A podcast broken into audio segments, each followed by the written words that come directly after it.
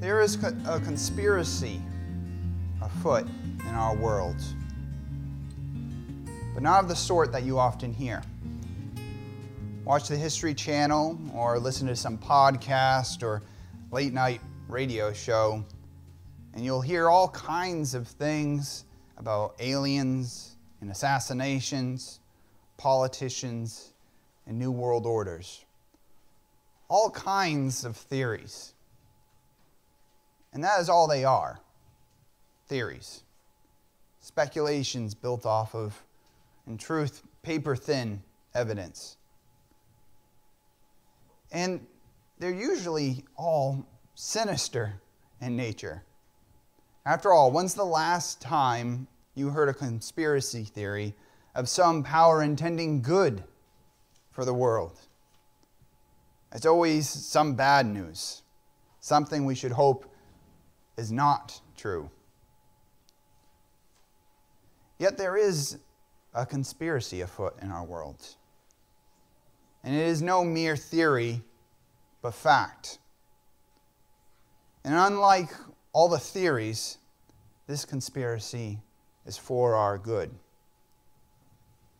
What if I told you that God has taken all of our follies, all of our pitfalls, and worked them together to bring about the salvation of humanity. That would certainly be a good conspiracy, wouldn't it? After all, who can deny that our world needs saving?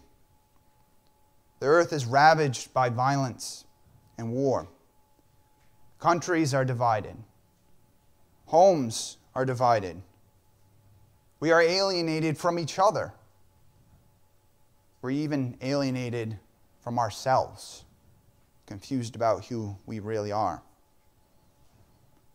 These are all symptoms of our alienation from God. And our denial of that fact, in the end, only proves just how far removed we are from Him. But He has conspired to bring us back to Himself to restore all the earth and we who inhabit it. And this has been his plan all along. How do I know? Because this is what Jesus has told us. And as it turns out, this whole plan turns on him. But God's plan doesn't look like anything we would sketch out. And we are reminded of this by Jesus' own testimony to his disciples and the feedback he receives. We turn this Resurrection Sunday once again to the Gospel of Matthew. We'll be in chapter 16, verse, looking at verse 21. We've been working our way through the Gospel of Matthew, and last week we covered verses 13 through 20 in which Peter recognized that Jesus is the Messiah, the promised King and Savior of Israel, the Son of the living God. In light of that confession, Jesus now begins to explain to his disciples what is going to happen. So we pick up in Matthew 16, starting in verse 21. There, Matthew records From that time, Jesus began to show his disciples that he must go to Jerusalem and suffer many things from the elders and chief priests and scribes and be killed, and on the third day be raised. And Peter took him aside and began to rebuke him, saying, Far be it from you, Lord. This shall never happen to you. So we stop here in Matthew, and we'll pick up the rest next week. But this is enough for us to chew on today. We see a change in direction in Jesus' ministry here. He's turning his focus from the region of Galilee in which he has been ministering and announcing the coming of the kingdom of God, and now he's setting his sights on Jerusalem, where he knows that he's going to suffer and that he's going to be killed and that he's going to be raised on the third day. And he begins explaining all of this to his disciples. And in truth, they shouldn't be really surprised by what Jesus tells them here because he's been hinting at it along the way. We look at Matthew 10 38. Jesus 10, tells his disciples, Whoever does not take up their cross and follow me is not worthy of me. Well, if the disciples are supposed to take up a cross in following Jesus, that suggests that Jesus has, is going to have some dealings with a cross. If you look at Matthew 16:4, just earlier in this chapter, and more explicitly in Matthew 12, verses 39 through 40, when Jesus is asked of a sign from the Pharisees, he tells them, A wicked and adulterous generation asks for a sign, but none will be given except the sign of the prophet Jonah. For as Jonah was three days and three nights in the belly of a huge fish, so the Son of Man will be three days and three nights in the heart of the earth. Jesus has been making allusions along the way about his suffering and also about his resurrection.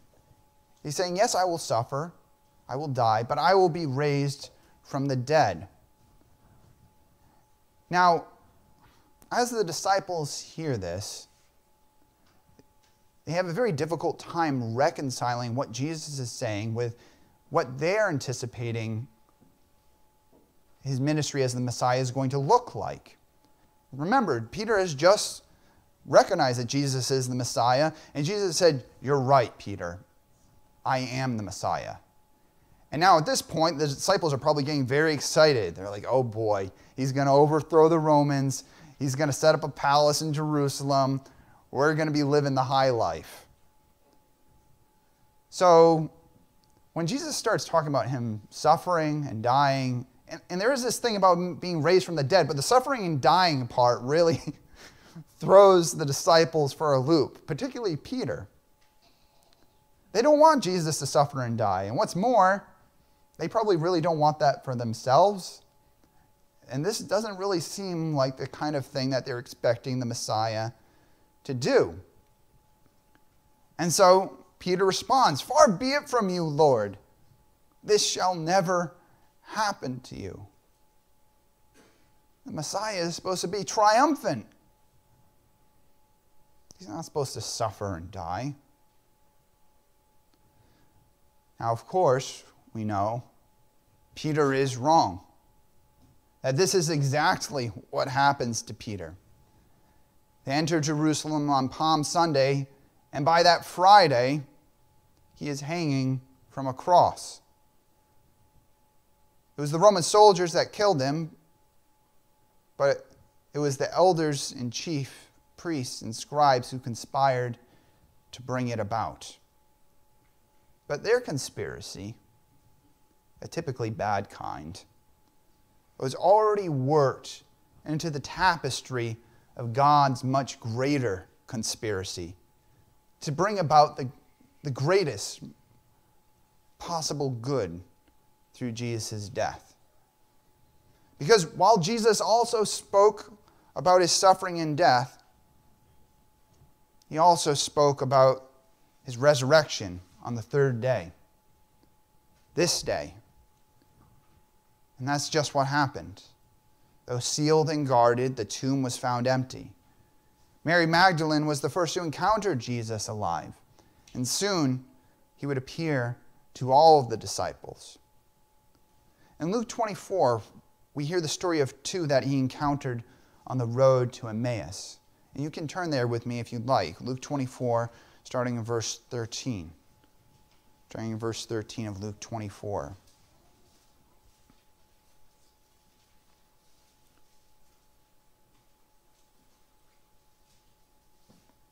In recording the events of that Easter day, Luke writes Now, that same day, two of them, that is, two of the disciples, were going to a village called Emmaus, about seven miles from Jerusalem. They were talking with each other about everything that had happened.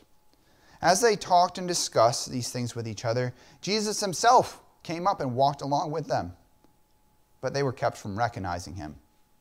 He asked them, What are you discussing together as you walk along? They stood still, their faces downcast. One of them, named Cleopas, asked him, Are you the only one visiting Jerusalem who does not know the things that have happened there in these days? What things? he asked. About Jesus of Nazareth, they replied. He was a prophet, powerful in word and deed before God and all the people. The chief priests and our rulers handed him over to be sentenced to death, and they crucified him. But we had hoped that he was the one who was going to redeem Israel. And what is more, it is the third day since all this took place. In addition, some of our women amazed us. They went to the tomb early this morning, but didn't find his body. They came and told us that they had seen a vision of angels who said he was alive. Then some of our companions went to the tomb and found it just as the women had said, but they did not see Jesus. He said to them, How foolish you are, and how slow to believe all that the prophets have spoken. Did not the Messiah have to suffer these things and then enter his glory? And beginning with Moses and all the prophets, he explained to them what it was said in all the scriptures concerning himself. Now, eventually, as, as Jesus goes on with these disciples, he sits down at a table with them, and their blindness is removed, and they are able to see that this is Jesus. And then he, he disappears from their presence. Now, he was truly eating with him, so we know Jesus is not a ghost. He is truly raised from the dead. He does have a little bit different body than our bodies because it's a transformed resurrection body. And so they go back to the disciples and said, We saw Jesus. He walked along with us on the road to Emmaus. But I really want to bring your attention to verses 20 and 21 because it perfectly parallels everything that Jesus has told his disciples in Matthew 16 that they should expect. There they say, The chief priests and our rulers handed him over to be sentenced to death and they crucified him. But we had hoped that he was the one who was going to redeem Israel. So here you hear Peter's kind of disappointment like, this can't possibly match up with the one who's going to be the Messiah. He cannot suffer, he cannot die. And then they say, and what is more is the third day since all this took place. So they did remember what Jesus had told them that he was going to suffer and die, and that he was going to be raised on the third day.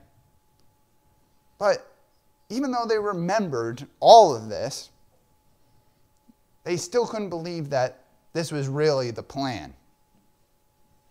That he was going to suffer and die. And what's more, it's the third day, they're saying, and we don't see him. The tomb's empty. What are we supposed to make out of that? Now, Jesus is thinking, well, what do you think you're supposed to make out of that? But they're doubting. They just continue to doubt. And this is why Jesus responds to them by saying, How foolish you are! How foolish! Didn't you know that this is exactly all the things that needed to happen? And so in verse 27, Luke says this is what Jesus does. And beginning with Moses and all the prophets, he explained to them what was said in all the scriptures concerning himself.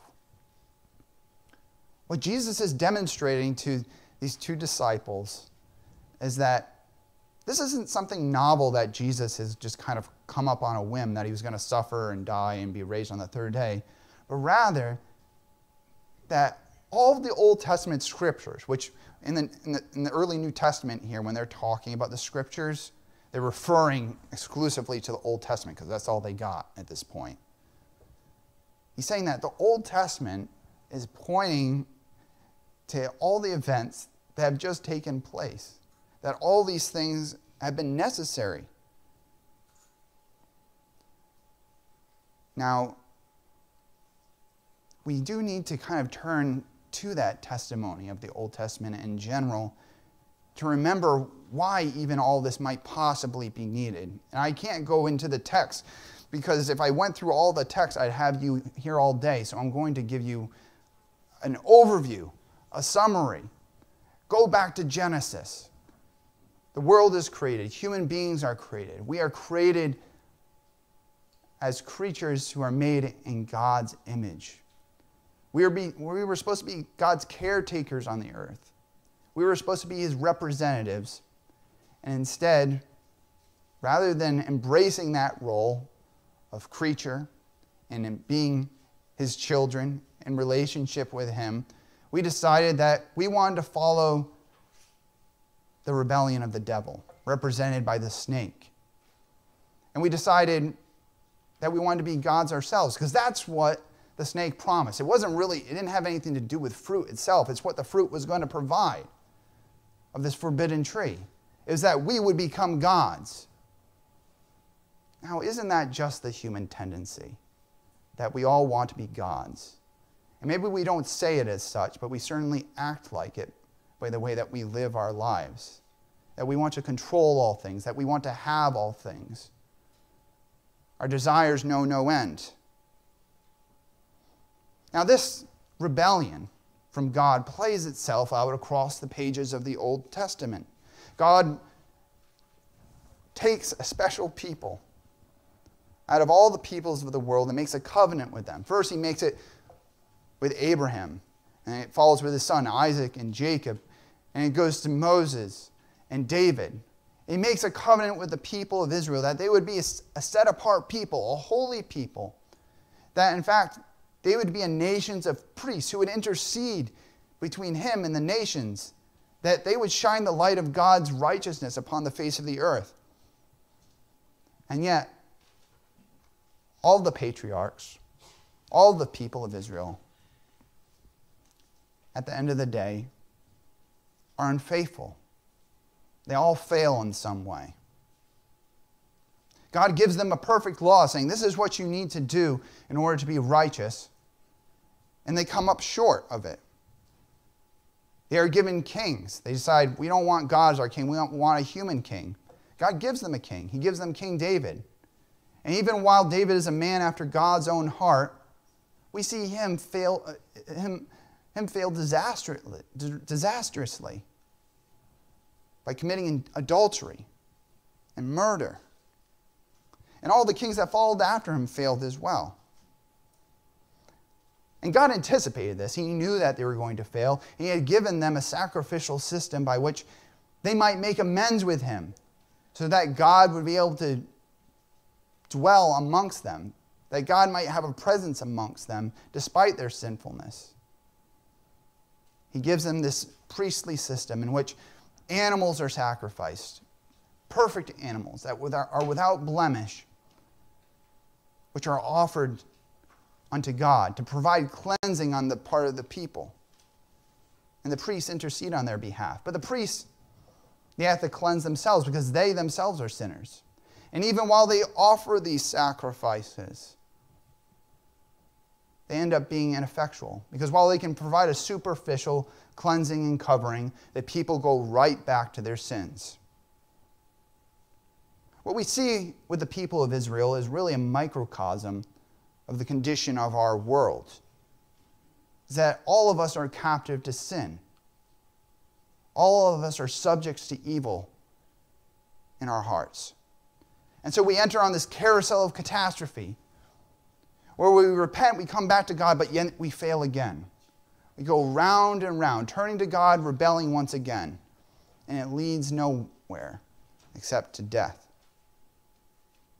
And ultimately, God points out the fruitlessness of all of this through the prophets, through the message that he gives to his people. And we're going to be looking at Isaiah today. And at the very first chapter of Isaiah, this is what God says to his people Isaiah 1, verses 13 through 17. He says, Stop bringing meaningless offerings. Your incense is detestable to me. New moons, Sabbaths, and convocations, I cannot bear your worthless assemblies. Your new moons, feasts, and your appointed festivals, I hate with all my being. They have become a burden to me. I am weary of bearing them. When you spread out your hands in prayer, I hide my eyes from you. Even when you offer many prayers, I am not listening. Your hands are full of blood. Wash and make yourselves clean. Take your evil deeds out of my sight. Stop doing wrong. Learn to do right, seek justice, defend the oppressed, take up the cause of the fatherless, plead the case of the widow. God sees the same evil that we see in the world. And the point of origin is found in every single human heart. All of us are complicit. We need to wash and make ourselves clean, but we cannot. If we cannot clean ourselves of our selfishness, of our wickedness, how can we be saved? We are told by God through the prophet Isaiah that it will be by his suffering servant. And I believe it is very likely that Jesus took the two disciples to this scripture as he explained to them that all this was foretold. The prophecies of Isaiah were originally recorded 700 years before Jesus lived. And the oldest manuscript of Isaiah in existence today is from 125 years before he lived. So these prophecies aren't concocted, they're not a Christian fabrication. We're going to read today from Isaiah 53, and I've put on Isaiah 53 on slides so you can easily follow along. I'm going to read the verses on each slide and then offer a little bit of commentary. The bolded words, I want you to pay attention to this. The bolded words represent details clearly fulfilled in Jesus' suffering, death, and resurrection. The underlined words explain why these things happened, the meaning behind them. So, first, we read, Who has believed our message, and to whom has the arm of the Lord been revealed? He grew up before him like a tender shoot and like a root out of dry ground. He had no beauty or majesty to attract us to him, nothing in his appearance that we should desire him. And he was despised and rejected by mankind, a man of suffering and familiar with pain. Like one from whom people hide their faces, he was despised, and we held him in low esteem. Surely he took up our pain and bore our suffering, yet we considered him punished by God, stricken by him, and afflicted. But he was pierced for our transgressions, he was crushed for our iniquities. The punishment that brought us peace was on him, and by his wounds we are healed. So, see, we, we see here in verse 2, it says that he had no beauty or majesty. That matches who Jesus is perfectly. He wasn't a noble, he was born in a stable. He was some guy from Galilee, from Nazareth, a backwater town. They had no reason to be attracted to this guy, naturally speaking. And then we see in verse, verse 3 how he suffered pain, how he was despised. And this matches everything that we see happen to Jesus in Jerusalem. And then you get down to verses 4 and 5, and we have explanation here of, well, why did this happen? Why it happens is this Jesus suffered for our transgressions. That was the meaning behind it. He was suffering in order that we might have peace with God, that we would be healed somehow through his wounds. And we go on to the next set of verses, verses six, starting in verse 6. It says, We all like sheep have gone astray. Each of us has turned to our own way. We've just talked about human rebellion. That's us. And the Lord has laid on him the iniquity of us all. He was oppressed and afflicted, yet he did not open his mouth. He was led like a lamb to the slaughter, and as a sheep before its shears is silent, so he did not open his mouth. By oppression and judgment he was taken away. Yet who of his generation protested? For he is cut off from the land of the living. For the transgression of my people he was punished. So again, we see why is Jesus suffering all this? It's for our transgressions, it's because of our sins. And as Isaiah is prophesying, he is oppressed, he is afflicted. When Jesus is brought before Pilate, he doesn't really make a defense for himself. He doesn't try to avoid death. He does not truly open his mouth in that regard. And where are the people protesting Jesus being led to the cross? No one is protesting. His disciples are scattered. Instead, we find the crowds crying, Crucify him! Pilate offers, says, Well, actually, you know, maybe I'll give you a choice between Barabbas or Jesus. We'll crucify one of them and you can have the other. And they said, We'd rather have Barabbas. You crucify Jesus. No one protested. And so what happened? Jesus died. He was cut off from the land of the living. Now, in the last set of verses. He was assigned a grave with the wicked and with the rich in his death, though he had done no violence, nor was any deceit in his mouth. Yet it was the Lord's will to crush him and cause him to suffer. And though the Lord makes his life an offering for sin, he will see his offspring and prolong his days. And the Lord, will of the Lord will prosper in his hand. After he has suffered, he will see the light of life and be satisfied. By his knowledge, my righteous servant will justify many, and he will bear their iniquities. Therefore, I will give him a portion among the great, and he will divide the spoils with the strong, because he poured out his life unto death and was numbered with the transgressors. For he bore the sin of many and made intercession for the transgressors. So we have some further clarification of what's going on here. Jesus is suffering, he's dying. What is it? What, what is the purpose of all this? It's so that he would make an offering for sin. We have all of this anticipated in the sacrificial system of the Old Testament. And we've talked about how fruitless those animal sacrifices were. And God, through the prophet Isaiah, said in the very beginning of the book, I'm sick of it. It's not making a difference. This makes a difference. This is the servant who's going to offer a perfect offering for sin. But catch this. There's some interesting, other interesting details here. We know that he's going to die, and yet this one who's going to die will see his offspring and prolong his days. How can someone who dies have his days prolonged? Likewise, verse 11 says, After he has suffered, he will see the light of life. So Isaiah is not only prophesying that this suffering servant is going to die, but that he will be resurrected, that he will see life again. And yet, we have it underscored again in verse 12. He is going to die. He poured out his life unto, unto death. And the condition of his death is interesting. He's numbered with the transgressor. So he's counted, his, our transgressions are on him, but we also know that Jesus was crucified with criminals. He was assigned a grave with the wicked. He had criminals on either side of him. And where is he buried? He's buried in the tomb of Joseph of Arimathea, a rich man, and with the rich in his death. Isaiah tells us the whole conspiracy. And it just so happens to line up perfectly with Jesus, even though it was foretold 700 years before Jesus lived. The divine conspiracy is that God would send his servant, in fact, the very Son of God, to become one of us.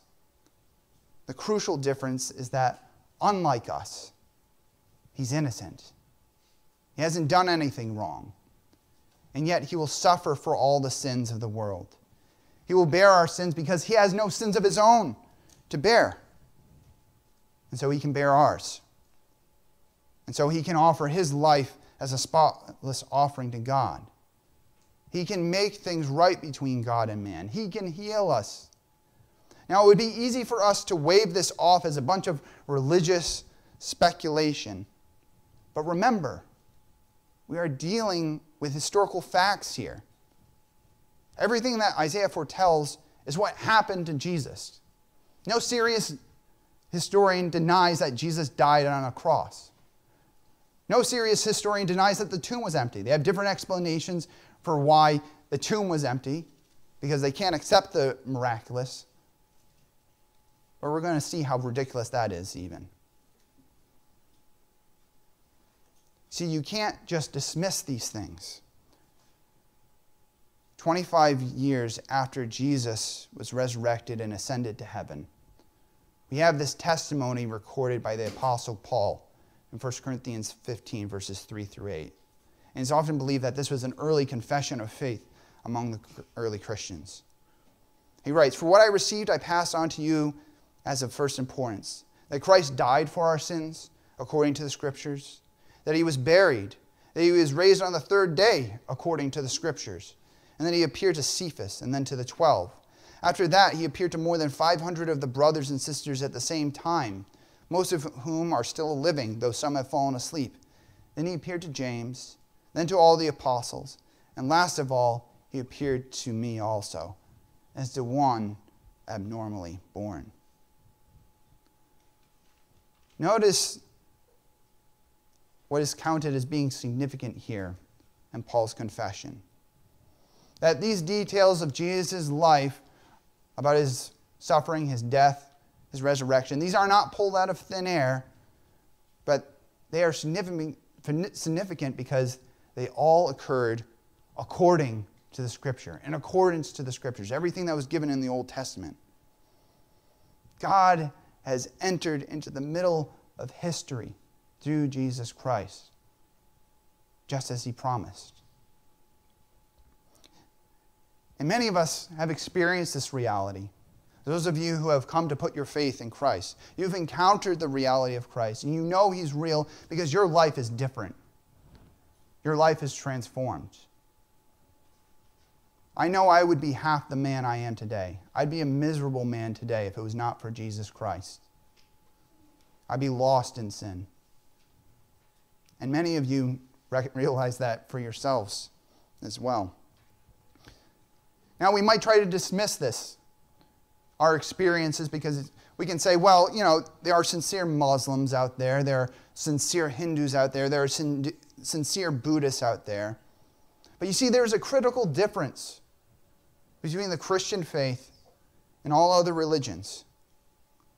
Because while the teachers of all these religions left behind philosophies and teachings, only Jesus leaves behind an empty tomb.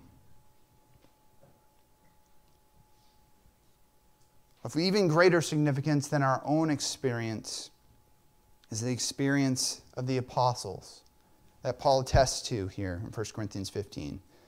They saw the risen Jesus. 500 of them saw him at the very same time. There is no such thing as group hallucination. There's no experiences of that happening among 500 people. You can't pull that off. And if the disciples were lying, that they just kind of wanted to make up a story that actually Jesus lived on, and, um, and so there's something still to do and still be- to believe, then we must ask why would they too suffer and die for a lie? Why would they be willing to do that when Peter himself protested, Certainly, Lord, this can't happen to you, but then all of a sudden he's going to be willing for that to happen to him? What changes? What changes is what they've witnessed. They faced torture and death because they saw him raised from the dead, just as the scriptures foretold. They saw them fulfilled. There is a conspiracy afoot in our world. God has conspired to save us in Jesus Christ. All we must do is turn from ourselves and turn to Him. As the scriptures say, everyone who calls on the name of the Lord will be saved. As Paul tells us in Romans 8, verses 1 through 4. Therefore, there is no, now no condemnation for those who are in Christ Jesus. Because through Christ Jesus, the law of the Spirit who gives life has set you free from the law of sin and death. For what the law was powerless to do because it was weakened by flesh, God did by sending his own Son in the likeness of sinful flesh to be a sin offering. And so he condemned sin in the flesh in order that the righteous requirement of the law might be fully met in us, who do not live according to the flesh, but according to the Spirit. You and I have been invited to join something more than what this world can offer. The conspiracies of this world cannot deliver us from war or disease. The conspiracies of this world cannot bring complete justice or lasting peace to earth. The conspiracies of this world cannot do any of these things or any other good thing that will last because they cannot restore us to God. They cannot deliver us from our own wayward hearts. Only Jesus Christ can do this. And if you will come to him today, you will be forgiven. You will be cleansed of the wrong you have done. You will be given a future beyond selfishness, beyond your pride, clothed in love and humility. Death will not have the final say because you will one day be raised from the dead to live in a restored world. This is true. This is real because Jesus Christ is real. He died for us, and He has been raised for us in accordance with the Scriptures. Believe and be saved. Let's pray.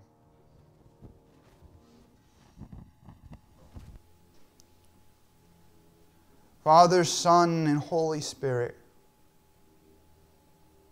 God eternal, we praise you this day because you are so great. Because you have so wonderfully conspired to redeem and save us. We who were wretched rebels who want nothing to do with you, Father. We thank you that by the sending of your Son, you fulfilled all which was foretold in the scriptures. That in Jesus Christ, an offering is made for sin, so that we can be covered, so that we can be healed, so that we can be restored unto you. Father, we pray this morning that we would hold fast to this faith that we have in Christ. And Father, I pray this morning that if there's anyone here who is yet to put their faith in Christ, to trust in Him, that today they would trust in Him. And if you are that person this morning, you can simply pray, Father, I trust in Jesus Christ as my Savior. That in Him I can receive eternal life. That He is perfectly sufficient. And that in Him I can restore new life. Just pray that you believe that this morning. And you will receive the forgiveness of your sins. Father, we give you thanks for this assurance that we have, this confidence that we have because all that is all that has been fulfilled. And so, Father, with just with just as equal confidence, we look forward to the day of his, of his return when we will be raised to new life. We praise you this day. In the name of Jesus Christ, our risen Lord and Savior. Amen. The Lord bless you this day.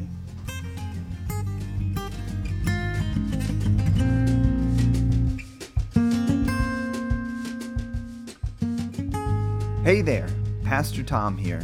I hope you enjoyed this sermon I offer to Rockland Community Church. Rockland Community Church is located at 212 Rockland Road in North Scituate, Rhode Island, just around the bend from Scituate Public High School. We invite you to join us in person or virtually this Sunday as we continue our series through the Gospel of Matthew. It's our joy to welcome you into our community.